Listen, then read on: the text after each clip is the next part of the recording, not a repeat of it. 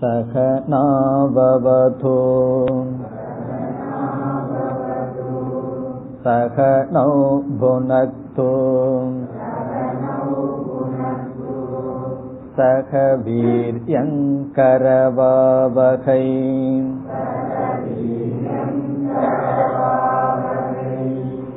तेजस्विनावधीतमस्तु मा विद्विषावहैः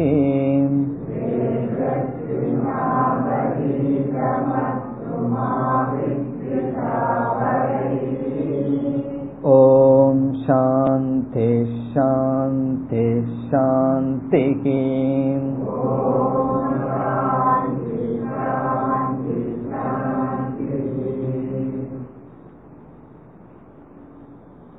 மூன்றாவது வள்ளி ஐந்தாவது மந்திரம்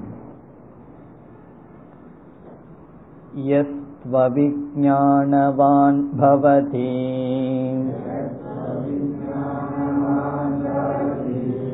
अयुक्तेन मनसा सदा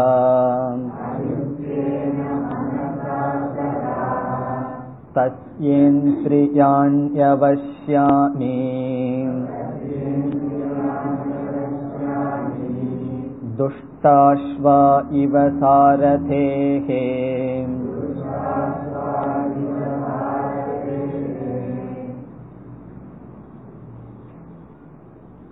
நம்முடைய வாழ்க்கை ஒரு பயணமாக கற்பனை செய்யப்பட்டது நம்முடைய வாழ்க்கை ஒரு பயணம் என்றால் எந்த வாகனத்தை நாம் பயன்படுத்தி இந்த பயணத்தை மேற்கொள்கின்றோம். இந்த ஷரீரம் வாகனம். இங்கு வாகனமாக கூறப்பட்டது தேர். ரதம் இந்த ஷரீரம். இதிலிருந்து நாம் தெரிந்து கொள்ள வேண்டிய கருத்து ரதம் ஒழுங்காக இருந்தால்தான் அந்த ரதத்தை நாம் பயன்படுத்தி செலுத்த முடியும். அதே போல இந்த சரீரத்திற்கு ஆரோக்கியம் தேவை. இந்த சரீரத்தை ஆரோக்கியம் வரை நாம் பராமரிக்க வேண்டும். இரண்டாவதாக கூறப்பட்டது புத்தி சாரதி. ரதத்தை ஓட்டுபவன் புத்தியாக சொல்லப்படுகின்றது. இந்த உதாரணத்தில் நாம் பார்த்த கருத்து என்ன? ஒரு வண்டியை ஒரு தேரை ஒருவன் ஓட்ட வேண்டுமென்றால் அந்த தேரை ஓட்டி ஒரு இடத்துக்கு அவன் செல்ல வேண்டுமென்றால் அந்த தேரோட்டிக்கு இருக்க வேண்டிய குணம் விவேகம் என்று பார்த்தோம். எந்த இடத்துக்கு செல்ல வேண்டும் எப்படி செல்ல வேண்டும் சாத்தியத்தை பற்றிய சாதனத்தை பற்றிய விவேகம் தேவை. இங்கு புத்தியானது வாழ்க்கையில் எதை அடைய வேண்டும் என்ற லட்சியம் தெரிந்திருக்க வேண்டும்.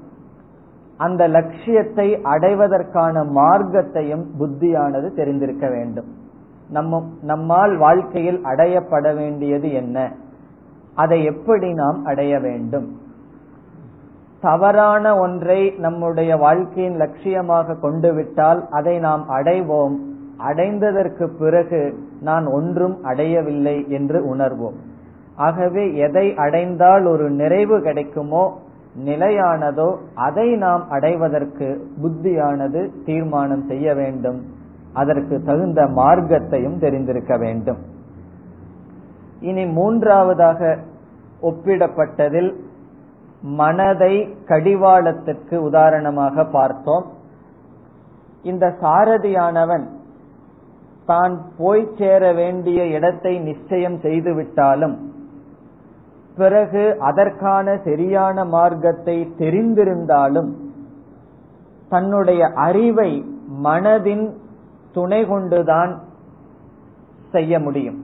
இங்கு சாரதியாக சொல்லப்படுகின்ற புத்தியானது தன்னுடைய லட்சியத்தை தெரிந்திருந்தாலும் சாதனையை தெரிந்திருந்தாலும் புத்தி மட்டும் நம்மை லட்சியத்தில் சேர்த்து விடாது. அறிவு மட்டும் நம்மை நிறைநிலையை அடைய வைத்து விடாது. அந்த அறிவு மனதின் மூலமாகத்தான் தன்னுடைய காரியத்தை செய்யும். காலையில் எழுந்திருக்க வேண்டும் என்ற வேல்யூ அப்படிப்பட்ட குணத்தை உணர வேண்டியது புத்தி. பிறகு எழுந்திருப்பது யார்? புத்தி அல்ல மனம். அதனால் தான் அந்த வேறுபாட்டை நாம் பார்க்கின்றோம். நாமே ஒரு முடிவெடுத்து அதை நாமே ஏன் செய்வதில்லை? முடிவெடுப்பது புத்தி அதை செயல்படுத்துவது மனம். முடிவெடுப்பது புத்தி. நாம் இதை செய்ய வேண்டும் அதை செய்ய வேண்டும் இங்கு செல்ல வேண்டும் என்றெல்லாம். ஆனால் அதை செயல்படுத்தி அந்த முடிவை செயல்படுத்துவது மனம். இந்த மனம் கட்டுக்குள் இருந்தால்தான் இந்த புத்தியானது தான் எடுத்துக்கொண்ட காரியத்தை வெற்றிகரமாக முடிக்க முடியும். ஆகவே இந்த சாரதியினுடைய கையில் இருக்கின்ற கடிவாளம் நன்கு இருக்க வேண்டும். அதே போல மனமானது அடக்கப்பட்டு இருக்க வேண்டும். இனி அடுத்ததாக பார்த்தது இந்திரியங்கள் குதிரைகளாக பார்த்தோம். குதிரைகளும் ஓரளவுக்கு அடக்கப்பட்டு இருந்தால்தான் சாரதியினுடைய விருப்பத்துக்கு இந்த பயணமாக அமையும். இந்த குதிரையானது அடக்கப்படவில்லை என்றால் அதனுடைய நிலை என்ன? குதிரை ஒரு பக்கம் போக சாரதி ஒரு பக்கம் செலுத்த நம்முடைய பயணமானது வெற்றியாக முடியாது. ஆகவே இந்திரியங்களாக சொல்லப்படுகின்ற குதிரைகள் என்ன செய்திருக்க வேண்டும்? சரியாக நம்முடைய கட்டுக்குள் இருக்க வேண்டும். இந்திரிய கட்டுப்பாட்டுக்கு நாம் பார்த்த சொல் தமக. மனக்கட்டுப்பாட்டுக்கு நாம் பார்த்த சொல் சமக. புத்தியில் இருக்க வேண்டிய சாதனைக்கு விவேக இந்த மூன்று சாதனைகள் தான் சொல்லப்படுகின்றது. விவேக சமக தமக. பிறகு வேறு இரண்டு கற்பனையும் செய்யப்பட்டது. யார் இந்த பயணத்தை மேற்கொள்கிறார்கள் என்றால் அந்த எஜமானன் அந்த எஜமானன் ஜீவாத்மா. இந்திரியங்கள் அனுபவிக்கின்ற விஷயங்கள் குதிரைகள் செல்கின்ற பாதைகள் இவ்விதம் ஆறு விதமான ஒப்பிடு ஆறு விதமாக ஒப்பிடப்பட்டு இந்த கருத்துக்கள் எல்லாம் கூறப்பட்டது. இதில் ஐந்தாவது மந்திரத்தில் நாம் என்ன பார்த்தோம் சென்ற வகுப்பில்? அவிஞானவான் அயுக்தேன மனசா சதா. இங்கு முதலில் எதிர்பரதமாக யமதர்மராஜா கூறுகின்றார் ஒருவன் விஞ்ஞானம் என்றால் ஞானம் விஞ்ஞானவான் என்றால் ஞானத்தை உடையவன் அவிஞானவான் என்றால் அறிவை இல்லாதவன் புத்தி இல்லாதவன். புத்தி இல்லாமல் மட்டும் இருந்தால் பரவாயில்லை. அயுக்தேன மனசா சதா. எப்பொழுதும் அவனுடைய மனம் யுக்தி நிலை பெறவில்லை கட்டுக்குள் இல்லை. அவனுடைய நிலை என்ன? தஸ்ய இந்திரியாணி அவசியானி பவந்தி. அவர்களுடைய இந்திரியங்கள் கட்டுக்குள் இல்லாமல் சென்றுவிடும். உதாரணம் துஷ்ட அஸ்வாகா இவ. துஷ்ட அஸ்வாகா என்றால் அடக்கப்படாத குதிரைகள் போல் யாருடைய குதிரைகள்? சாரதேகே சாரதியினுடைய. இனி அடுத்த மந்திரத்தில் யம தர்மராஜா நேரடியாக சொல்கின்றார். அதாவது பாசிட்டிவ் அறிவிருந்து மனம் ஒடுக்கப்பட்டிருந்தால் அவனுடைய நிலை என்ன என்று கூறுகின்றார் ஆறாவது மந்திரம் यस्तु विज्ञानवान् भवति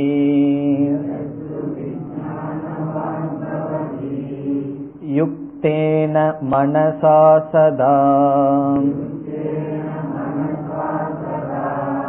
तस्येन्द्रियाणि वश्यानि सदश्वा इव सारथेः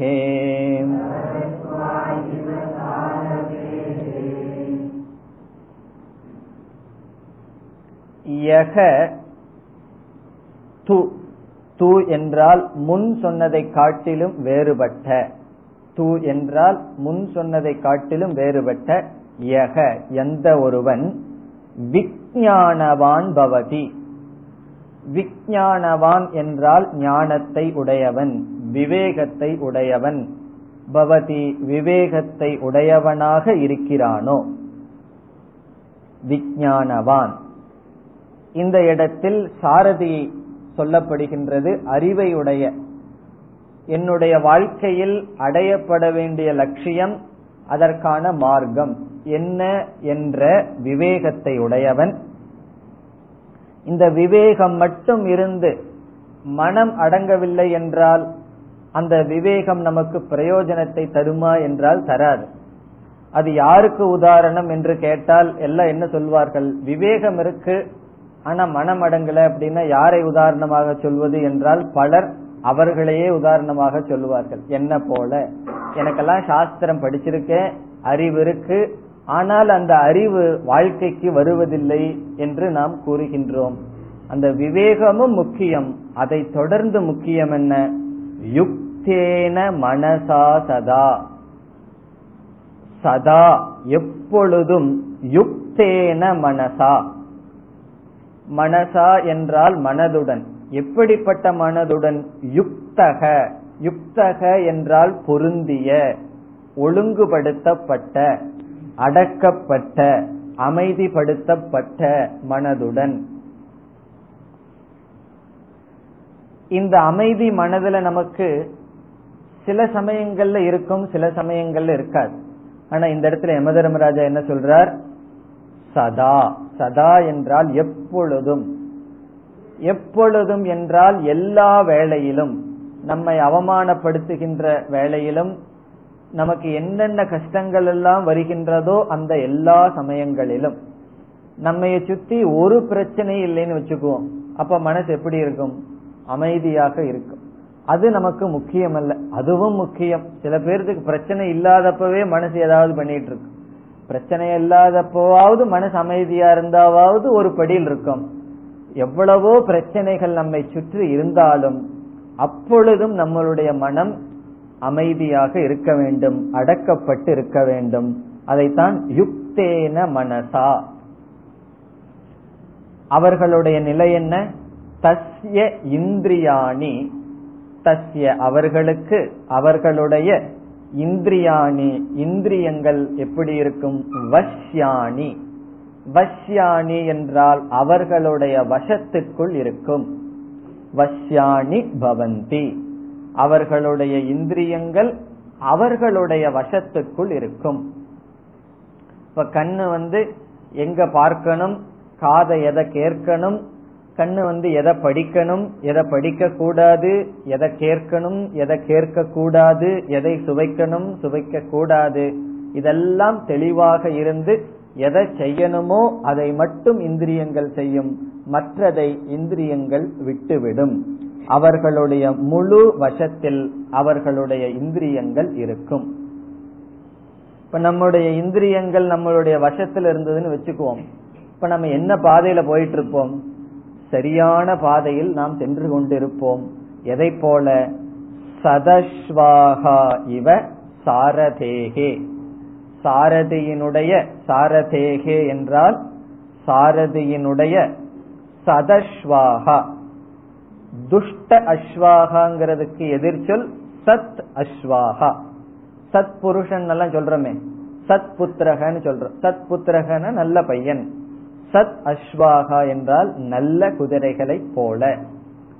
இவ என்றால் போல. சென்ற ஸ்லோகத்துல சொன்னதுக்கு மாறாக இங்கு சொல்லப்படுகிறது. சென்ற ஸ்லோகத்துல அவசியானி அவிஜானவான் அயுக்தகன்னு சொல்லப்பட்டது. இங்கு வஷ்யாணி விஜானவான் யுக்தமனக என்று சொல்லப்பட்டது. இவர்களுடைய பாதை இவர்களுடைய வாழ்க்கை சரியாக நன்றாக அமையும் நல்ல குதிரையை உடைய சாதரை சாரதியை போல. இனி அடுத்த இரண்டு மந்திரங்களில் இவர்களுடைய பலம் சொல்லப்படுகின்றது. கட்டுப்படாத அறிவை இல்லாத மனதை உடையவர்கள் பக்குவம் இல்லாதவர்கள் எங்கு செல்கிறார்கள்? கட்டுப்படுத்தப்பட்ட மனம் அறிவை உடையவர்கள் எங்கு செல்கிறார்கள் என்ற பலம் கூறப்படுகின்றது. ஏழாவது மந்திரம். त्वविज्ञानवान् भवति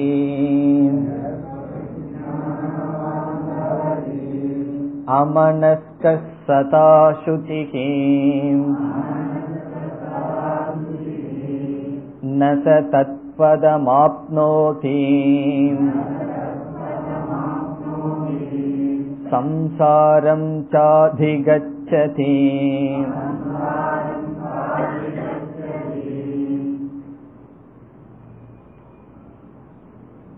இந்த மந்திரத்தினுடைய முதல் வரியும் ஐந்தாவது மந்திரத்தினுடைய முதல் வரியும் ஒரே பொருளை கொண்டதுதான் அர்த்தத்தில் வேறுபாடே கிடையாது.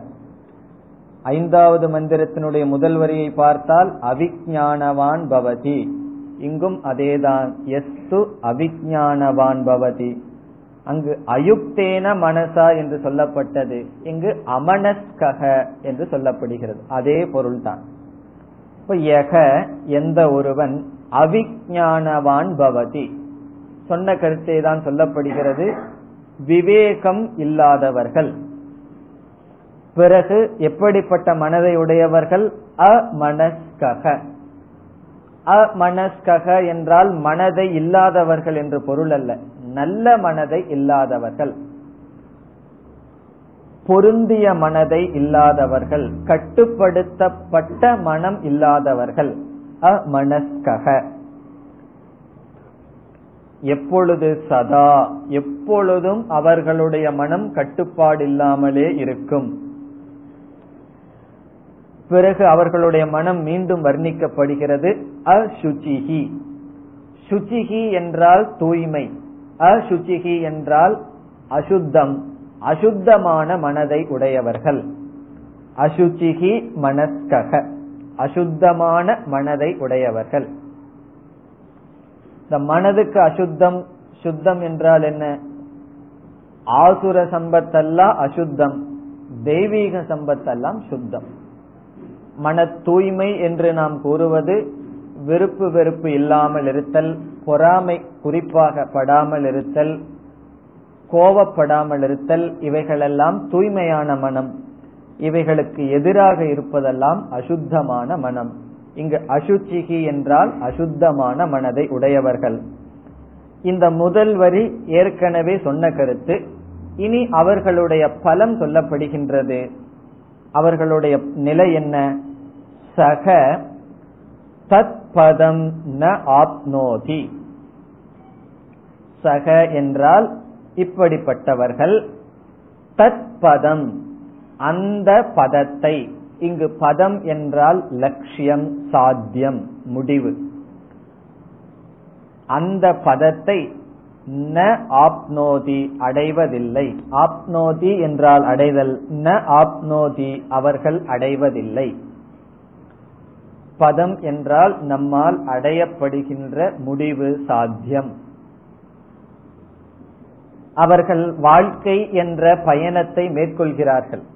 நாம எதுக்கு பயணத்தை மேற்கொள்கிறோம்? ஏதாவது ஒரு இடத்துல போய் அடைவதற்காக. அவர்கள் அந்த இடத்துக்கு செல்ல மாட்டார்கள். எந்த பய எதற்காக பயணத்தை மேற்கொண்டார்களோ அவர்கள் அங்கு செல்ல மாட்டார்கள். இனி அவர்கள் அங்கு செல்லாவிட்டால் பரவாயில்லை. எங்கு செல்கிறார்கள்? நம்ம ரோட்ல போயிட்டு இருக்கோம். போய் சேர வேண்டிய இடத்துக்கு போய் சேராட்டி பரவாயில்ல. போய் சேர வேண்டாத இடத்துக்கு போய் சேர்ந்துருவோம் சில சமயங்கள் காரணம் என்ன? குதிரைகள் ஒழுங்காக இல்லை என்றால் அது ரோட்ல போகாது. ரோட்டுக்கும் கீழே அது போயிட்டு இருக்கும் பிறகு எங்கு நாம் செல்வோம்? எங்கு உபனிஷத் கூறுகிறது சம்சாரம் ச அதிகச்சதி. அதிகச்சதி என்றால் அடைகிறார்கள். எதை? சம்சாரம். சம்சாரத்தை அவர்கள் அடைகிறார்கள். அவர்கள் அந்த பதத்தை அடைவதில்லை மோட்சத்தை அடைவதில்லை. ஆனால் சம்சாரத்தை அவர்கள் அடைகிறார்கள். சம்சாரம் ச அதிகச்சதி அதிகச்சதி என்றால் அடைகிறார்கள். இந்த இடத்துல சம்சாரம் என்றால் என்ன பொருள்? மானச தாபக. மனதில் இருக்கின்ற துயரம் சம்சாரம் என்று சொல்லப்படுகிறது. அல்லது விருப்பு வெறுப்பு கோபம் பொறாமை இவைகள் எல்லாமே சம்சாரம் தான் நம்ம நம்மிடம் ஒரு பொருள் கிடையாது. அந்த பொருள் இல்லாததுனால சில கஷ்டங்கள் இருக்கலாம். பக்கத்து வீட்டில் இருக்கிற அம்மாவுக்கு அந்த பொருள் இருக்குன்னு வச்சுக்குவோம். நம்ம மனசு வந்து பொறாமப்பட்டு துயரப்பட்டதுன்னு வச்சுக்குவோம். இந்த துயரத்தை யாருனால நீக்க முடியும்? நம்மளிடம் இல்ல அப்படின்னா பரவாயில்ல. இல்ல என்னிடம் இருக்கு எனக்கு பக்கத்தில் இருக்கிறவங்க நியூ மாடல் வாங்கி என்னை விட நல்லா வச்சிருக்காங்கன்னு வச்சுக்கோ. அதை கண்டு பொறாமப்பட்டு அதுக்கு என்ன மருந்து இருக்கு? இந்த பொறாமையினால யார் துயரப்படுகிறார்கள்? பொறாமைப்படுபவர்களுடைய மனதில் தான் அமைதி இல்லை. இதெல்லாம் தான் சம்சாரம் என்று சொல்லப்படுகிறது. நமக்கு பொருள் இல்லாததோ நம்மிடமிருந்து ஏதாவது போவதோ அது சம்சாரம் அல்ல மனதில் நாம கற்பனை செய்து கொண்டு துயரப்படுவதுதான் சம்சாரம் என்று சொல்லப்படுகிறது. அடிக்கடி இந்த சம்சாரம்ங்கிற வார்த்தையை விளக்கிட்டே வரணும். காரணம் எதிலிருந்து நாம விடுதலை அடைய விரும்புகின்றோம்னே பலருக்கு தெரிவதில்லை. நாம எதற்காக சாஸ்திரம் படிக்கிறோம்? எதிலிருந்து விடுதலை அடைவதற்காக இந்த முயற்சினே தெரியறதில்லை அப்படி தெரியாததுனால அந்த சம்சாரத்தை எல்லாம் மனசுல வச்சுட்டு சாஸ்திரம் படிச்சுட்டே இருப்போம்.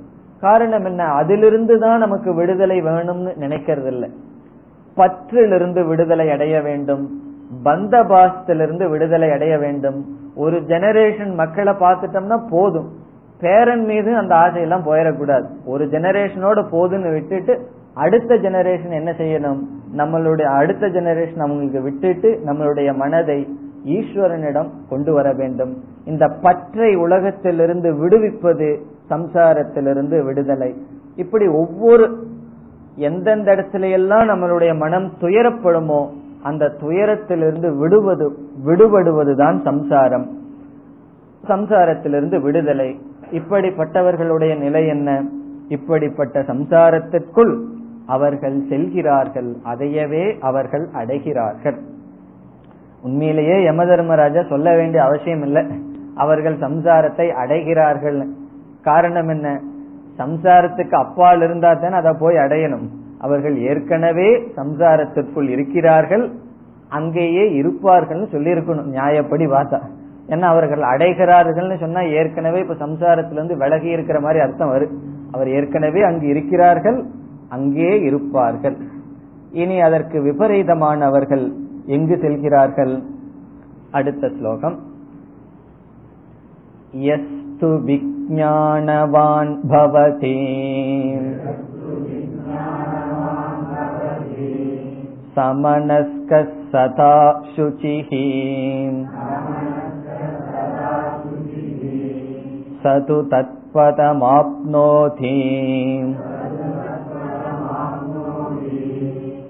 यस्मात् भूयो न जायते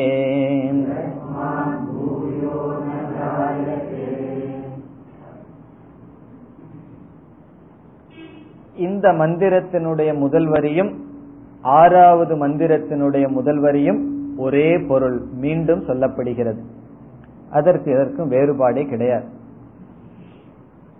யக து வேறு ஒருவன் யார் ஒருவன் விஞ்ஞானவான் பவதி. விஞ்ஞானவான் அறிவை உடையவன். அறிவோடு மட்டுமல்ல சமனஸ்கக. சமனஸ்கக என்றால் யுக்த மனக யுக்தேன மனசா என்று சொல்லப்பட்ட அடக்கப்பட்ட மனதை உடையவன். எப்பொழுது? சதா. எப்பொழுதும். பிறகு சுச்சிகி சுச்சிகி என்றால் தூய்மையானவன். இந்த சமஸ்கிருதத்துல சதா சுச்சிகின்னு சேர்த்து எழுதுனா பிரிக்கும் போது சதா அசுச்சிகின்னு பிரிக்கலாம். சதா சுச்சிகின்னு தனியா எழுதும் போது சதா சுச்சிகி எப்பொழுதும் தூய்மையானவன். போன மந்திரத்துல சதா சுச்சிகிங்கிற ஒரு வார்த்தை இந்த மந்திரத்துல தனித்தனி வார்த்தை சதா சுச்சிகி. எப்பொழுதும் தூய்மையான மனத்தை உடையவன். அவனுடைய நிலை என்ன? சகது அவனோ தத் பதம் ஆப்னோதி. அந்த பதத்தை அவன் அடைகின்றான். அந்த பதத்தை அவன் அடைகின்றான். எதற்காக பயணத்தை மேற்கொண்டானோ அந்த முடிவை அவன் அடைகின்றான். அந்த பதம் எப்படிப்பட்டது? எஸ்மாத் எதிலிருந்து பூயக மீண்டும் ந ஜாயதே பிறப்பதில்லையோ. அவன் அடைந்த பதம் எஸ்மாத். எந்த பதத்தை அவன் அடைந்து? பூயக என்றால் மீண்டும் ந ஜாயதே பிறப்பதில்லையோ? இந்த மோக்ஷங்கிறது ஒண்ணு நம்ம அடைஞ்சிட்டோம் அப்படின்னா அது நம்ம விட்டு போயிருங்கிற பயமே கிடையாது. இந்த உலகத்துல எதை அடைஞ்சாலும் நம்ம விட்டு போயிரும். அல்லது போயிருங்கிற பயமாவது இருக்கும். அது போக வேண்டாம். அது நம்ம கிட்ட இருந்துட்டே பயப்படுத்திட்டு இருக்கும். ஒரு பொருளை வாங்கிட்டோம்னு வச்சுக்குவோம். அந்த பொருளோட பயத்தையும் சேர்த்து வாங்கிக்கிறோம். புதுசா ஒரு பொருளை வாங்கிட்டோம்னா அந்த பயம் அந்த பொருளுக்கு தகுந்த விலைக்கு தகுந்த பயம் மனசுல வந்துடும் அது என்ன விட்டு போயிருமோ? யாராவது எடுத்துட்டு போயிருவார்களோங்கிற பயம் வந்துடும் இந்த மோக்ஷத்துக்கு மட்டும் அந்த பயமே வேண்டாம். காரணம் என்ன? பயம் போறதுதான் மோக்ஷம் பயம் மனதிலிருந்து செல்வது மோக்ஷம் அந்த மோக்ஷம் என்பது அடைந்து விட்டால் மீண்டும் அந்த சம்சாரத்திற்குள் விழுவது என்பது கிடையாது. காரணம் என்ன? மோக்ஷங்கிறது அடையப்படவில்லை. அது நான் என்று புரிந்து கொண்டதனால் அறியாமை நீங்கிவிட்டால் மீண்டும் அறியாமை தோன்றாது. இந்த இடத்துல விதேக முக்தியை சொல்றார் என்றும் எடுத்துக்கொள்ளலாம் இந்த சரீரம் இறந்ததற்கு பிறகு மீண்டும் இந்த சரீரத்தை எடுப்பதில்லை. என்றும் பொருள் கொள்ளலாம். ந ஜாயதே என்றால் இந்த சரீரம் மீண்டும் பிறப்பதில்லை. இந்த சூக்ம சரீரம் மீண்டும் ஸ்தூல சரீரத்தை எடுப்பதில்லை. எப்பொழுது அந்த பதத்தை அடைந்த பிறகு. இனி அடுத்த மந்திரத்தில் மீண்டும் இந்த மோக்ஷம் என்ற பதமானது விளக்கப்படுகின்றது. ஒன்பதாவது மந்திரம். அந்த பதத்தை அடைகின்றான் என்று சொன்னார். அந்த பதத்தை பற்றிய விளக்கம் வருகின்றது. விஜான சாரதிர்யஸ்தோ.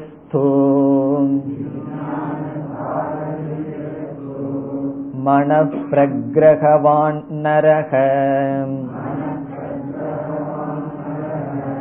சோத்வன பாரமாப்னோதி.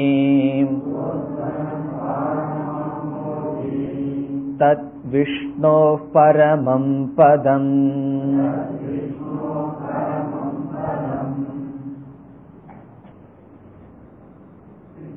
விஜான சாரதிகி விஜான சாரதிகி என்றால் அறிவுடைய தேரோட்டியை போன்றவன்.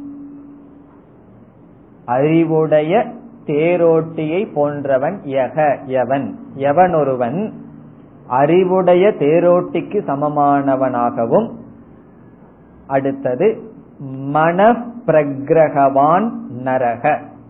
நரக என்றால் எந்த ஒரு மனிதன்? மன பிரகிரகவான் என்றால் நல்ல கடிவாளத்திற்கு உதாரணமான உதாரணமாக சொல்லப்பட்ட மனதை உடையவன். கட்டுப்படுத்தப்பட்ட மனதை உடையவன். கடிவாளத்திற்கு ஒப்பிடப்பட்ட கட்டுப்படுத்தப்பட்ட மனதை உடையவன். பிறகு அறிவை உடையவன். நல்ல சாரதியை போன்ற அறிவை உடையவன். இவர்கள் என்ன பதத்தை அடைகிறார்கள்? இந்த முதல் வரியில சொன்னது ஏற்கனவே சொன்ன கருத்து தான் தொடர்ந்து திருப்பி திருப்பி யம தர்மராஜா அதையவே சொல்லிட்டு வர்றார். இனி இரண்டாவது வரியில் அந்த பதமானது விளக்கப்படுகிறது. சக அப்படிப்பட்டவன் அத்வனக பாரம். அத்வனக என்றால் பயணத்தினுடைய. அத்வன் என்றால் மார்க்கம் அத்வனக என்றால் மார்க்கத்தினுடைய அல்லது பயணத்தினுடைய என்று பொருள். பயணத்தினுடைய. பாரம் என்றால் முடிவு.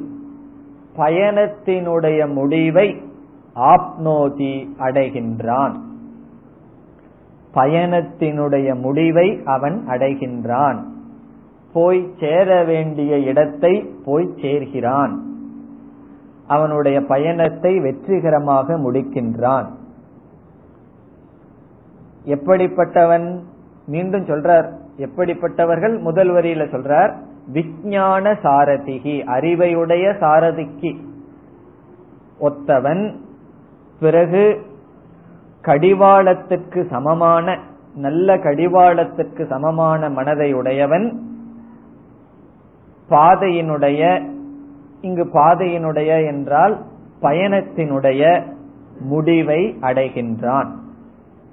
அந்த முடிவை விளக்குகின்றார் தது அந்த முடிவானது விஷ்ணோகோ பரமம் பதம்.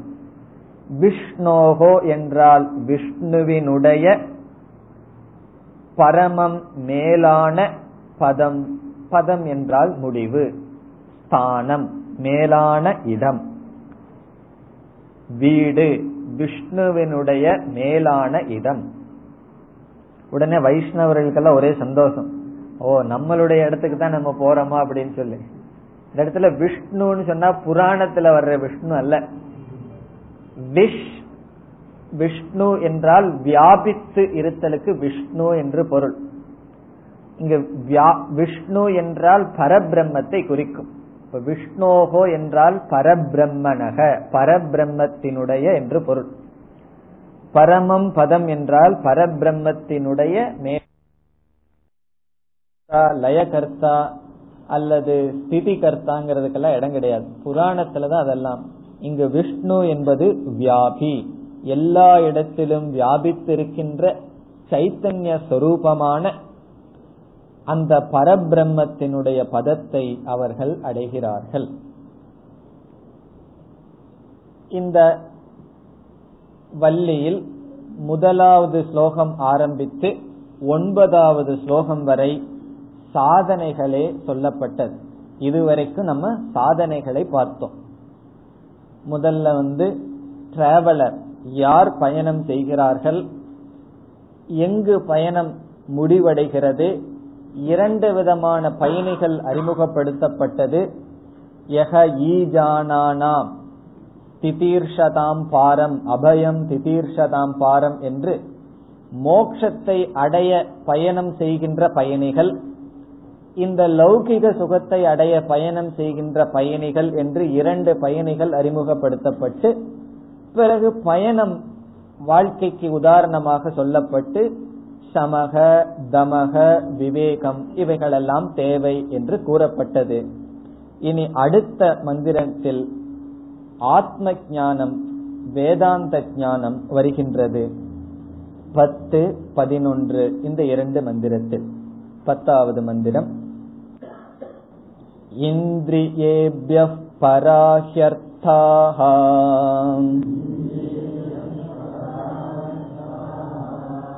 अर्थेभ्यश्च परं मनः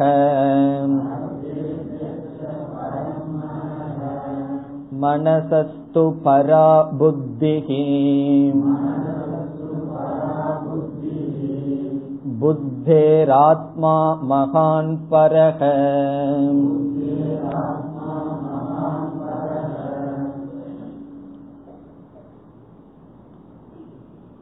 பத்து பதினொன்று. இந்த இரண்டு மந்திரத்தில் பஞ்சகோஷ விவேகத்தின் மூலமாக ஆத்ம தத்துவமானது விளக்கப்படுகிறது. பத்து பதினொன்று இந்த இரண்டு மந்திரத்தில் பஞ்சகோஷம் பஞ்சகோஷ விவேகத்தின் மூலம் ஆத்ம தத்துவமானது விளக்கப்படுகிறது. இந்த பகுதியில் யம தர்மராஜா எப்படி ஆரம்பித்தார்? வாழ்க்கையை ஒரு பயணமாக ஆரம்பித்தார். ஆகவே நமக்கு ஒரு தவறான முடிவுக்கு வந்து விடுவோம். இந்த ஆத்மாவை ஏதோ பயணம் செய்துதான் நாம் அடைய வேண்டும். சில புராண கதையெல்லாம் பார்த்தோம் அப்படின்னா இந்த அம்மைய காரைக்கால் அம்மையார் எங்கேயோ போனார்கள். அல்லது இந்த நாயன்மார் கைலாசத்துக்கு நடந்து போய் மோட்சத்தை அடைஞ்சாருன்னெல்லாம் நம்ம படிப்போம். அப்போ ஒரு இடத்துக்கு பயணம் செய்துதான் நாம் அந்த மோட்சத்தை அடைய வேண்டும் என்ற எண்ணம் நமக்கு தவறாக வந்துவிடும். இந்த சாஸ்திரத்துல ஒரு உதாரணத்தை நம்ம பயன்படுத்தினோம்னா எவ்வளவு தூரத்துக்கு அந்த உதாரணத்தை பயன்படுத்தணும்னு நமக்கு தெரியறதில்லை. நம்ம என்ன செய்வோம்? அந்த உதாரணத்தை எவ்வளவு தேவையோ அவ்வளவு பயன்படுத்திட்டு உதாரணத்தை விடமாட்டோம். அந்த உதாரணத்தை பிடிச்சிட்டே போயிட்டு இருப்போம். இந்த நடக்க தெரியாத குழந்தைகள் கைய கொடுத்தோம் அப்படின்னா அது கைய விடாது அது பிடிச்சிட்டே இருக்கும். கொஞ்சம் நடக்கிறதுக்கு சக்தி வந்ததுக்கு அப்புறம் கூட ஒரு பயம் இருக்கும். கைய விடுறதுக்கு ஒரு பயம் இருக்கும். அதே போல இந்த உதாரணத்தை விடுறதுக்கு நம்ம மனசுக்கு அவ்வளவு சுலபமா வர்றதில்லை. அதனால என்ன செய்வோம்? அந்த உதாரணத்தையே பிடிச்சிட்டு போய் தவறான முடிவுக்கும் உதாரணத்திலிருந்து வருவோம். உதாரணம் என்னைக்குமே உண்மையை விளக்கிறார். உதாரணத்துல தவறான கருத்தையும் சொல்லலாம் சரியான கருத்தையும் சொல்லலாம். இந்த வாழ்க்கை பயணம் என்கின்ற உதாரணத்தில் நாம் தெரிந்து கொள்ள வேண்டிய கருத்துக்கள் மூன்றே மூன்று தான் விவேகம் சமக தமக. அதுக்கு மேல போகக்கூடாது. அதற்கு மேல போயிட்டோம் அப்படின்னா நாம் பயணம் செய்துதான் இந்த ஆத்மாவை அடைய வேண்டும் என்ற கருத்துக்கு வரக்கூடாது. அப்படி பயணம் என்றால் எப்படிப்பட்ட பயணம் என்று இங்கு சொல்லப்படுகிறது. இப்ப ஆத்மாவை அடைகின்ற பயணம் அதை நம்ம பயணம்னு சொல்றோம்னு வச்சுக்குவோம். இந்த ஆத்மாவை நாம் பயணம் செய்து அடைகின்றோம் என்றால் அது எப்படிப்பட்ட பயணம் என்றால் இந்த ஆத்மாவுக்கும் நமக்கும் உள்ள இடைவெளி என்னன்னு பார்க்கணும். இப்ப பயணம்னு சொன்னா இப்ப எனக்கும் ஒரு இடம் இருக்கின்றது ஆழ்வார்பேட்னு ஒரு இடம் இருக்கு. அந்த இடத்துக்கும் எனக்கும் இடைவெளி இருக்கின்றது. ஆகவே நான் என்ன செய்ய வேண்டும்? அந்த இடத்தை அடைய வேண்டும் என்றால் அந்த ஆகாசத்தில் மூலமாக பயணம் செய்து அந்த இடைவெளியை நீக்க வேண்டும். அதே போல எனக்கும் ஆத்மாவுக்கும் என்ன இடைவெளி என்று கேட்டால் என்ன இடைவெளி இருக்கின்றது? ஒரே ஒரு இடைவெளி அறியாமை என்ற இடைவெளி. எனக்கும் ஆத்மாவுக்கும் உள்ள டிஸ்டன்ஸ் வந்து ஆகாசத்துல கிடையாது. அல்லது காலத்துல கிடையாது. டைம்ல கிடையாது. இத்தனை வருஷத்துக்கு அப்புறம் தான் அடைய முடியுங்கிறது கிடையாது. இப்போ ஒருவனுக்கு ஓட்டு போடணும்னு ஆசையா இருக்கு. வயசு பத்து தான் ஆகுது. சின்ன வயசுலயே ஆரம்பிச்சிருவாங்களே அரசியல் எல்லாம். அப்ப அவன் என்ன பண்ணணும்? அந்த தகுதி அடையிறதுக்கு காலத்துல அவனுக்கு இடைவெளி இருக்கு. ஒரு எத்தனையோ வருஷங்கள் எட்டு வருஷமோ என்னவோ பொறுத்திருந்தா பிறகு அவனுக்கு தகுதி. இடைவெளி என்பது காலத்தில் இருக்கலாம் தேசத்தில் இருக்கலாம். ஆனால் எனக்கும் ஆத்மாவுக்கும் உள்ள இடைவெளி அறியாமையில் இருக்கின்றது ஆகவே பயணம் என்பது காலத்தினாலோ தேசத்தினாலோ கிடையாது. ஒரு தேசத்துல போய் ஆத்மாவை அடையறதல்ல ஒரு காலத்தில் அடைவது கிடையாது. பிரம்ம முகூர்த்த நாலு மணிக்கு எந்திரிச்சு ஆத்மாவை பிடிச்சிடலாம் அதெல்லாம் கிடையாது. ஒரு காலத்திலோ ஒரு தேசத்திலோ அடைவது கிடையாது. இந்த அறியாமை மட்டும் இருந்துட்டாலும் பிரச்சனை இல்லை. இந்த அறியாமைக்கு மேல இனி ஒண்ணு இருக்கு. இப்ப ஆழ்ந்த உறக்கத்துல எனக்கு அறியாமை மட்டும் இருக்கு. அப்ப சுகமா தான் இருக்கு. அதனாலதான் நம்ம வந்து தூங்குறதுக்கு விரும்புறோம். இப்ப தூ தூக்கத்துல ரொம்ப மனவேதனையா இருக்குன்னு வச்சுக்குவோம். கண்டிப்பா நம்ம தூங்க விரும்ப மாட்டோம். நாம தூங்க விரும்புவதற்கு காரணம் அங்கு சுகம் இருக்கின்றது அறியாமையும் இருக்கின்றது. ஆனால் விழித்ததற்கு பிறகு அறியாமையோடு அதற்கு அப்பாற்பட்ட வேற ஒண்ணு வந்துருது. இந்த அறியாமையினுடைய விளைவு என்னவென்றால் நான் ஆத்மாவாக இருப்பினும் எனக்கு அப்பாற்பட்ட சிலவற்றை நான் என்று நினைத்து விட்டேன். இந்த அறியாமையினுடைய விளைவு சாஸ்திரத்தினுடைய சொல்லில் அத்தியாசக. அத்தியாசம் என்றால் எனக்கு அந்நியமானதை நான் என்று நினைத்துக் கொள்ளுதல். சூப்பர் இம்போசிஷன் ஏதாவது ஏற்று வைத்தல். தமிழ்ல சொன்னா ஏற்று வைத்தல். இங்கு ஆத்மாவுக்கும் எனக்கும் உள்ள அறியாமையினால் சிலவற்றை நாம் நம்மீது ஏற்றி வைத்துள்ளோம். அப்படி ஏற்றி வைக்கப்பட்டுள்ள பொருளை ஐந்தாக சாஸ்திரம் பிரிக்கின்றது. ஐந்து படியாக பிரிக்கின்றது சாஸ்திரம். ஒவ்வொரு படியா நம்ம வந்து எனக்கு அல்லாத ஒன்றை நான் நான் நினைச்சிட்டு இருக்கோம் ஆகவே இந்த ஆத்மாவை ஐந்து தத்துவங்கள் ஐந்து விதமான பொருள்கள் ஆத்மாவை மறைப்பது போல் மறைக்கிறது என்று நாம் சொல்லலாம். எப்படி? இந்த ஐந்தின் மீது நான் என்ற புத்தி நமக்கு இருப்பதனால். இந்த ஐந்தை ஐந்து கோஷம் என்று சாஸ்திரம் கூறும். கோஷம் என்றால் என்ன? எழுதும் போது கவனமா எழுதணும். கோங்கிறதுக்கு கே போட்டக்கூடாது ஐந்து கோஷம். கோஷம் என்றால் உரை. ஒரு அந்த காலத்துல எல்லாம் வாள் இருக்கும். அந்த வாளுக்கு இருக்கிற அந்த உரைக்கு பேர் கோஷம். அதுக்கு ஏன் கோஷம்னு வந்ததுன்னா அந்த அந்த உரையானது வாளை மறைக்கின்றது. அதை பாதுகாக்குதுங்கிறதுக்கல்ல அதை மறைப்பதனால். அதே போல ஐந்து கோஷங்கள் இந்த ஆத்மாவை மறைக்கின்றது உண்மையிலே ஆத்மாவை மறைக்கவில்லை. இந்த ஐந்து கோஷங்கள் மீது எனக்கு அபிமானம் வருகின்றது. ஒன்றை விட ஒன்று சூக்ஷமமானது படிப்படியாக இருக்கின்றது. இப்ப அந்த ஐந்து கோஷங்கள் என்ன என்றெல்லாம் இங்கு கூறப்படுகின்றது. ஆகவே சற்று விசாரம் செய்துவிட்டு தான் இந்த மந்திரத்துக்குள்ளேயே நம்ம செல்ல முடியும். அவைகள் என்ன எப்படி அமைந்திருக்கின்றது என்பதை இப்பொழுது பார்ப்போம். முதல் கோஷம்ங்கிறது அன்னமய கோஷம் இந்த சரீரம்.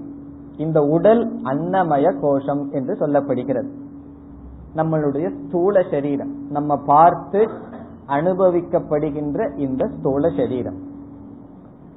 அடுத்ததாக பிராணமய கோஷக. அன்னமய கோஷம். அதற்கு அடுத்ததாக இருப்பது பிராணமய கோஷம். மூன்றாவது மனோமய கோஷக. மனோமய கோஷக. நான்காவது விஞ்ஞானமய கோஷக விஞ்ஞானமய கோஷக ஐந்தாவது ஆனந்தமய கோஷக ஆனந்தமய கோஷக இந்த ஐந்து கோஷம் ஐந்தை நாம் ஏன் கோஷம்னு சொல்றோம்னா இந்த ஐந்து இடத்தில் நம்முடைய அபிமானம் ஐடென்டிபிகேஷன் இருக்கின்றது. இதெல்லாம் நான் நான் என்ற எண்ணம் இருக்கின்றது. இப்ப இந்த சாஸ்திரம் நம்மளை எப்படி பயணம் செய்ய சொல்கிறது என்றால் ஒவ்வொரு கோஷத்தில் இருக்கின்ற நான்கிற புத்தியை விட்டுட்டு வர்றதுதான் பயணமா? இப்ப அன்னமய கோஷத்தில் இருக்கிற நான்கிற புத்தியை விட்டுட்டோம் அப்படின்னா அடுத்த ஸ்டெப்புக்கு வந்துட்டோம். இப்ப ஆத்மா இந்த இடத்துல இருக்குன்னு கற்பனை பண்ணுவோம். அஞ்சு கோஷங்கள் இருக்கு. அஞ்சு படிகள் மாதிரி. ஒவ்வொரு படியா விட விட அடுத்த படிக்கு நம்ம போயிட்டு இருக்கோம் இவ்விதம் ஐந்து கோஷங்கள் மீது இருக்கின்ற நான் என்ற புத்தியை விட்டுட்டு ஆத்மாவிடம் வர வேண்டும். அதுதான் இங்கு சொல்லப்படுகின்றது.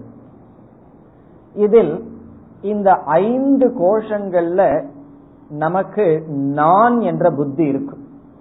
இந்த ஐந்தும் நான் என்கின்ற புத்தி நமக்கு இருக்கு இப்போ ஒரு உதாரணமா அன்னமய கோஷத்தை எடுத்துக்குவோம். இப்ப இந்த உடலை நான்கிற உணர்வோடு பார்க்கிறோமா இல்லையா? சந்தேகமே நமக்கு கிடையாது. இந்த உடல் தான் நான். அதுல நம்ம யாருமே உபதேசம் பண்ண வேண்டிய அவசியம் இல்லை. இந்த உடல் நான். இதுல சந்தேகமே நமக்கு கிடையாது. இந்த உடலுக்கு அப்பாற்பட்டு இந்த உடலுக்கு உதவி செய்கின்ற இந்த உடலோடு சம்பந்தப்பட்ட பொருள்களை எல்லாம் நம்ம சாதாரணமா நான் சொல்ல மாட்டோம். இந்த உடல் வரைக்கும் தான் நான்கிற புத்தி. இந்த உடலை விட்டுட்டு போச்சு அப்படின்னா என்னுடையது அப்படிங்கிற புத்தி.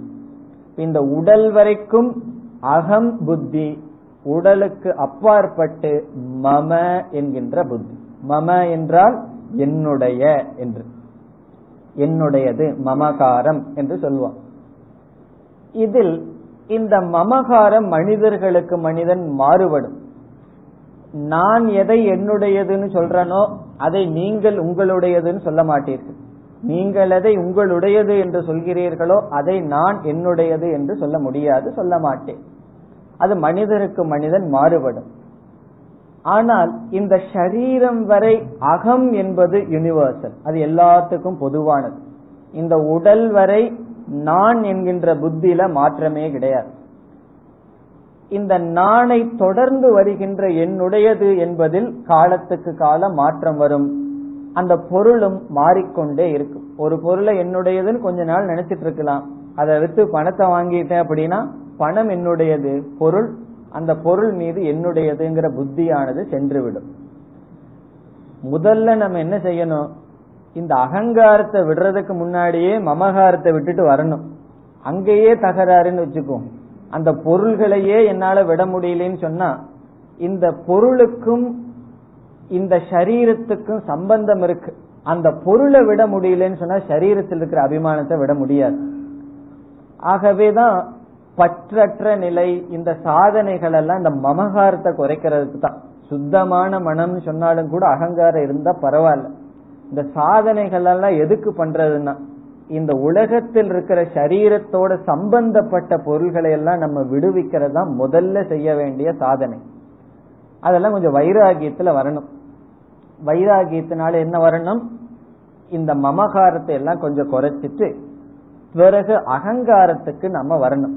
இந்த சரீரத்திற்கு நாம் வருகின்றோம். முதல்ல இந்த சரீரத்தில் மீது இருக்கின்ற அபிமானத்தை விட வேண்டும். முதல் முதல்ல ஸ்தூல சரீரத்தில் இருக்கின்ற அபிமானத்தை நாம் விட வேண்டும். எப்படி விட வேண்டும்? விவேகத்தினால். சில காலங்களுக்கு முன் இந்த சரீரம் இல்லை. சில காலங்கள் இருக்கின்றது. சில காலங்களுக்கு பிறகு இல்லாமல் போகும். இது ஆறு விதமான மாற்றத்திற்கு உட்பட்டது. காயமே பொய்யடா காற்றடைத்த பையடான்னு எதுக்கு பாடியிருக்காங்க? இதில் இருக்கிற அபிமானத்தை விடுவதற்காக. முதல்ல அபிமானத்தை எங்க விடணும்? சரீரத்துக்கு அப்பாற்பட்டுள்ள பொருள்கள் மீது இருக்கிற அபிமானத்தை விட்டு பிறகு இந்த சரீரத்தில் இருக்கிற அபிமானத்தை விட்டுட்டோம் அப்படின்னு சொன்னா நம்ம ஒரு ஸ்டெப் ஆத்மாவுக்கு கொஞ்சம் பக்கத்துல வந்துட்டோம்னு அர்த்தம். இந்த சரீரத்துல அபிமானம் போனதற்கு பிறகு அடுத்த அபிமானத்தை வந்துடும் நமக்கு. இந்த பிராணன் மீது அபிமானம் வந்துடும் பிராணன்னு சொன்னா இந்த மூச்சு காற்றுன்னு மட்டும் பொருள் அல்ல. இந்த பசி இதெல்லாம் பிராணமய கோஷத்தினுடைய செயல்கள். இந்த பசி தாகம் அதுல எல்லாம் நமக்கு கொஞ்சம் அபிமானம் போக வேண்டும். பிறகு பிராணமயம்ங்கிறது இந்த கர்மேந்திரியங்கள் எல்லாம் அதுலதான் இருக்கு. இப்ப சில பேர்த்துக்கு சரீரம் ஏதோ ஒரு செயல் செஞ்சுட்டே தான் இருக்கணும். சும்மா சில பேர்த்தினால கைய காலை வச்சுட்டு இருக்க முடியாது. காரணம் என்ன? அந்த கர்மேந்திரியங்களில் அபிமானம். அதனாலதான் வயதான காலத்தில் இந்த மனம் அடங்கி பழகவில்லை என்றால் நீங்க ரொம்ப பெரியவர்களிடம் போய் இந்த காரியத்தை செய்யாதுன்னு சொன்னீங்கன்னா அதுதான் அவங்களுக்கு கொடுக்குற வேதனை. அவங்களுக்கு ஏதாவது ஒரு காரியத்தை கொடுத்து செஞ்சிட்டு இருங்கன்னு சொன்னாங்கன்னா உங்களுக்கும் பிரச்சனை இல்லை அவங்களுக்கும் பிரச்சனை இல்லை. எதையாவது கொடுத்துட்டு இருக்கணும் ஒண்ணுமே கொடுக்காம உட்கார சொல்றதுல ஏன் கஷ்டம்? அவர்கள்னால ஏன் முடியல? இப்ப நம்ம அவர்களை பார்த்து சிரிப்போம். நம்மளும் அப்படித்தான் ஆக போவோம். ஒழுங்கா சாஸ்திரம் படிச்சு மனதையெல்லாம் அடக்கலைன்னா அதே கேஸ் தான் நமக்கும் வரும். காரணம் என்ன? இந்த கர்மேந்திரியத்தில் அபிமானம் வச்சு அதெல்லாம் பிராணமய கோஷத்துக்குள்ள வருது. அதிலிருந்து அபிமானத்தை விட முடியவில்லை என்றால் அதில் நமக்கு அபிமானம் இருந்து கொண்டே இருக்கு. அது அடுத்த அபிமானம் பிராணமய கோஷத்திலிருந்து விடுபடணும் பிறகு அடுத்ததாக மனோமய கோஷத்துக்கு வரணும். இப்ப பிராணமய கோஷத்தில் இருக்கிற அபிமானத்தை விட்டுட்டோம் அப்படின்னா ரெண்டு ஸ்டெப் தாண்டிட்டோம்னு அர்த்தம். ஆத்மாவுக்கு அஞ்சு படி இருக்கு. அஞ்சு படி ஏறி ஆத்மாவை பிடிக்கணும். ரெண்டு படிய தாண்டி வந்துட்டோம். மூன்றாவது நம்மளுடைய மனோமய கோஷம் ஒவ்வொன்னு தாண்டி வர்றது கடினம். முதல்ல நமக்கு சரீர சம்பந்தமான இருக்கிற பொருளை விடுறதே கஷ்டம். இவ்வளவு கஷ்டப்பட்டு சம்பாரிச்சு வச்ச பொருளை விடுறதான்னு எல்லாம் சொல்லுவோம். இந்த சரீரத்தையே நம்ம வந்து தியாகம் பண்ணணும்னு சொல்லும் போது சரீர சம்பந்தத்தை நம்ம என்ன செய்யணும்? தியாகம் பண்ணித்தான் இருக்கணும். அதை நம்ம தியாகம் பண்ணும்போது ரொம்ப பெருசா இருக்கும். ரொம்ப கஷ்டப்பட்டு தியாகம் பண்ணிட்டேங்கிற ஒரு உணர்வு வரும். அப்புறம் சரீரத்துக்கு வரும்போது ரொம்ப கடினம். சரீரத்தை விட்டுட்டு பிராணமய கோஷத்துக்கு போகும்போது அதை விட கொஞ்சம் கடினம். ஆனா கொஞ்சம் விட்டு பழகி இருக்கிறதுனால நம்மளால பயணத்தை மேற்கொள்ள முடியும். இப்படியே கொஞ்சம் மெதுவாவது பயணத்தை மேற்கொள்வோம். இதெல்லாம் அபிமானத்தை விடுறதுதான் பயணம். இங்கேயே உட்கார்ந்துட்டு நம்ம பயணம் பண்ணிட்டு இருக்கலாம். அதனாலதான் யோகிகள் எல்லாம் ஆத்மாவடையணும்னு என்ன செய்தார்கள்? எல்லா காரியத்தை விட்டுட்டு உட்கார்ந்து கொண்டார்கள். உட்கார்ந்து கொண்டு பயணத்தை செய்கிறார்கள். ஆசீனோ தூரம் ரஜதி உட்கார்ந்து கொண்டே அவர்கள் பெரிய பயணத்தை மேற்கொள்கிறார்கள். என்ன பயணம்? ஒவ்வொரு கோஷத்தில் இருக்கிற அபிமானத்தை விட்டு வருது. இந்த மனோமய கோஷம்னு சொன்னா இந்த மனதுக்கு வந்து இந்த அன்புக்கு ஏங்கிட்டு இருக்கிறதா மனசு. இந்த மனசுக்கு ரெண்டு பலகீனம். ஒன்னு தான் அன்பு செலுத்துறதுக்கு ஆள் வேணும். யாராவது வேணும். யாரும் கிடைக்கலைன்னா ஒரு நாயாவது வளர்த்திட்டு இருப்பார்கள். என்ன நான் அன்பு செலுத்துறதுக்கு ஒரு ஆள் வேணும். பெரிய சில பல வீட்டுல பார்த்தோம்னா நாய் தான் ரொம்ப பூஜை முதற்கொண்டு எல்லா இடத்துலயும் சௌரியமா போயிட்டு வர்ற ஒரே ஜீவாத்மா அதாத்தான் இருக்கும். சரி அது மட்டுமல்ல அந்த நாயும் திருப்பி நம் மீது அன்பு செலுத்துகிறதே அங்க அதுல ஒரு வீக்னஸ் இருக்கு. என் மீது மற்ற உயிரினங்கள் அன்பு செலுத்த வேண்டும் நான் மற்றவர்களிடம் அன்பை கொட்ட வேண்டும். இந்த நாய் வந்து அன்பா நம்ம போன உடனே மரியாதை கொடுக்கறதே அதுதான். எந்திரிச்சு நின்று பக்கத்துல வருது. உடனே நம்ம மனசுக்கு நமக்கு நம்மை அன்பு செலுத்துறதுக்கு ஒரு ஆள் இருக்குன்னு சொல்லி அவ்வளவு பெட்டா நம்ம வாழ்ந்துட்டு இருக்கோம். காரணம் என்ன? இந்த மனதினுடைய பலகீனம் அது. என்னை மற்றவர்கள் நேசிக்க வேண்டும் நான் மற்றவர்களை நேசிக்க வேண்டும். இது அவ்வளவு சுலபம் அல்ல. இந்த சரீரம் பிராணத்தையாவது விட்டுறலாம். இதான் எமோஷனல் மெச்சூரிட்டின்னு சொல்றது. இந்த எமோஷனல் லெவல்ல மனது லெவல்ல பக்குவம் அடைகிறது தான் மனோமய கோஷத்திலிருந்து தாண்டது என்னை யாரும் நேசிக்க வேண்டாம் நானும் யாரையும் நேசிக்கல எல்லாம் நல்லா இருக்கட்டும்னு அந்த மனநிலைக்கு வரணும். இது வந்து மனோநிலையில் இருக்கிறது. இனி அடுத்தது இதெல்லாம் சுருக்கமா நான் சீக்கிரமா சொல்லிட்டு வர்றேன். ஆனா விட்டுட்டு வர்றது இவ்வளவு சுலபமா விட்டுட்டு வர முடியாது. கொஞ்ச நாள் ஆகும். ஒரே நாள்ல அஞ்சு கோஷத்தையும் விட்டுட்டு போயிட்டோம். கிளாஸ்ல போயிருவோம். ஆனா வாழ்க்கையில போறது கொஞ்சம் கஷ்டம் தான் மெதுவா தான் போக முடியும். ஒரு சமயம் பிராணமய அன்னமய கோஷத்தை விடுறதுக்கே பல பிறவிகள் ஆகலாம். கிளாஸ்ல மெதுவா தான் போய் வேகமா தான் நம்ம போயாகணும். இனி அடுத்தது விஞ்ஞானமயம். இந்த விஜயானமயம்னு சொன்னா சில பேர்த்துக்கு அந்த எமோஷனல் எல்லாம் அதிகமா இருக்காது. அவர்கள் வாழ்க்கையில அச்சீவ் பண்ண அந்த புத்தியில அடைஞ்சதெல்லாம் சிலது இருக்கும். ரொம்ப படிச்சு ஏதாவது பெரிய முன்னுக்கு வந்திருப்பார்கள் அல்லது புத்தியை பயன்படுத்தி ஒரு பெரிய வியாபாரத்தை ஆரம்பிச்சு சாதாரண பெட்டி கடையா ஆரம்பிச்சு ஒரு பெரிய கம்பெனியா வந்திருக்கும். எப்பொழுது பார்த்தாலும் அந்த அபிமானம் தான் வாழ்க்கையில அடைந்த சாதனையில் இருக்கிற அபிமானம் இதெல்லாம் விஜயானமய கோஷத்துல வர்ற கோளாறு. அதுக்கப்புறம் என்ன மற்றவர்கள் மதிப்பு கொடுக்கணும் அப்படி இந்த மதிப்பை எதிர்பார்ப்பது இதெல்லாம் நம்ம புத்தியில் இருக்கின்ற பலகீனம் இந்த பலகீனத்தை எல்லாம் தாண்டி வரணும். நம்ம விஞ்ஞானமய கோஷத்துல அபிமானம் வச்சிருக்கிறோம்னா என்ன அர்த்தம்? என்னை மற்றவர்கள் நேசிக்க வேண்டும் அந்த அறிவுல ஒரு பற்று. அதையும் நம்ம விட்டு வரணும். அதற்கு பிறகு ஆனந்தமய கோஷம். ஆனந்தமய கோஷம்ங்கிறது சுக புக்தி சுகமா இருக்கணும். எந்த விதமான கஷ்டமும் வரக்கூடாதுன்னு அந்த சுகத்துல நமக்கு பற்று. அந்த சுகம் சாத்விக சுகமாக கூட இருக்கலாம். ஆனாலும் அந்த சுகத்தில் நமக்கு பற்று. அது ஆனந்தமய கோஷம். இவ்விதம் ஐந்து விதமான தடைகள் நமக்கு இருக்கின்றது. அந்த ஒவ்வொரு இடத்திலும் நம்மளுடைய மனமானது பற்று வைத்திருக்கின்றது. இங்கு யமதர்மராஜா என்ன சொல்றார்? ஒவ்வொரு கோஷமாக விட்டு விட்டு வர வேண்டும். அதில் இருக்கிற அபிமானத்தை விட்டு வர வேண்டும் என்று கூறுகிறார். இதை எப்படி விடணும் அப்படின்னா அறிவுனாலதான் விடணும் ஞானத்தினாலதான் விட வேண்டும் பயிற்சியினாலதான் இந்த கோஷத்தில் இருக்கிற அபிமானத்தை கொஞ்சம் கொஞ்சமா விட்டு வரணும். இதை இங்கு எப்படி கூறப்படுகிறது என்றால் நாம் அன்னமய கோஷத்தை எடுத்துக்குவோம். அன்னமய கோஷத்தை காட்டிலும் பிராணமய கோஷமானது பரம் என்ற வார்த்தையை பயன்படுத்துகிறார். பரம் என்றால் மேலானது. அதுக்கு நான்கு அர்த்தம் இருக்கு. அன்னமயத்தை காட்டிலும் பிராணமயம் பரம். பிராணமயத்தை காட்டிலும் மனோமயம் பரம். மனோமயத்தை காட்டிலும் விஞ்ஞானமயம் பரம். விஞ்ஞானமயத்தை காட்டிலும் ஆனந்தமயம் பரம். ஆனந்தமயத்தை காட்டிலும் ஆத்மா பரம். அதற்கு மேல் ஒன்றும் கிடையாது. இப்ப ஆத்மாவை காட்டிலும் அப்படியே போயிடக்கூடாது. ஆத்மாவுக்கு மேல் ஒன்றும் கிடையாது. சா காஷ்டா சா பராகதிகின்னு சொல்லி முடிப்பார். அதுவே மேலான இடம். நான் ஆத்மான்னு சொல்றதுதான் முடிவு. அதுக்கு முன்னாடி சொல்றதெல்லாம் அறியாமையில் இருக்கின்றோம். ஆத்மாவை விட்டு விலகி இருக்கும். அப்ப ஆத்மாவை அடையிறது ஆத்மாவை பற்றிய பயணம் என்னவென்றால் நம்மளே ஒவ்வொரு கோஷத்திலிருந்து நாம் அபிமானத்தை விட்டு வர்றதுதான் ஆத்மாவினுடைய அருகில் செல்வது. ஆத்மாவிடமிருந்து நாம விலகி போறது என்னன்னா ஒவ்வொரு கோஷத்திலிருந்து அப்படியே தாவி போயிட்டே இருக்கிறோம். சரீரத்திலிருந்து அதுக்கு மேல மமகாரத்தை எல்லாம் சுத்தி வச்சிருக்கோம் அப்படின்னா நம்ம ஆத்மாவில இருந்து விலகி இருக்கின்றோம். இப்ப ஆத்மாவுக்கு பக்கத்துல போகணும்னா ஒவ்வொரு கோஷத்தில் இருக்கிற அபிமானத்தை விட்டு வருவதுதான் ஆத்மாவை நோக்கி நாம் செல்கின்ற பயணம். இதில் இங்கு பயன்படுத்தப்படுகின்ற வார்த்தை பரம் என்ற சொல். இந்த பரம் என்பதற்கு நான்கு பொருள்கள் சங்கரர் கொடுக்கின்றார். இந்த நான்கு பொருள்கள் என்ன என்பதை இப்பொழுது பார்ப்போம். முதல்ல பரம் என்பதற்கு சூக்ஷ்மம் என்பது பொருள். இந்த இடத்துல பரம்ங்கிற வேடு எங்க வருது? ஒவ்வொரு கோஷத்தை காட்டிலும் இனி ஒரு கோஷம் பரம். அந்த பரம்ங்கிறதுக்கு நான்கு பொருளை பார்த்து ஒவ்வொரு உதாரணம் பார்ப்போம். முதல் அர்த்தம் சூக்ஷ்மம். இப்ப அன்னமயத்தை காட்டிலும் பிராணமய சூக்ஷ்மமானது. பிராணமயத்தை காட்டிலும் மனோமயம் சூக்ஷ்மம் அதை காட்டிலும் விஞ்ஞானமயம் அதை காட்டிலும் ஆனந்தமயம். இதுல நமக்கு சந்தேகம் இல்லையே.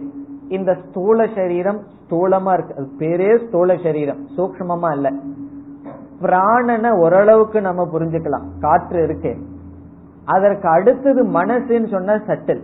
அது சூக்மமானது ஆகவே பரம் என்ற சொல் ஒன்றை காட்டிலும் ஒன்று சூக்மமானது அன்னமயத்தை காட்டிலும் பிராணமயம் சூக்மம் பிராணமயத்தை காட்டிலும் மனோமயம் சூக்மம் இவ்விதம் ஒவ்வொரு கோஷமும் சூக்மமாக இருக்கின்றது.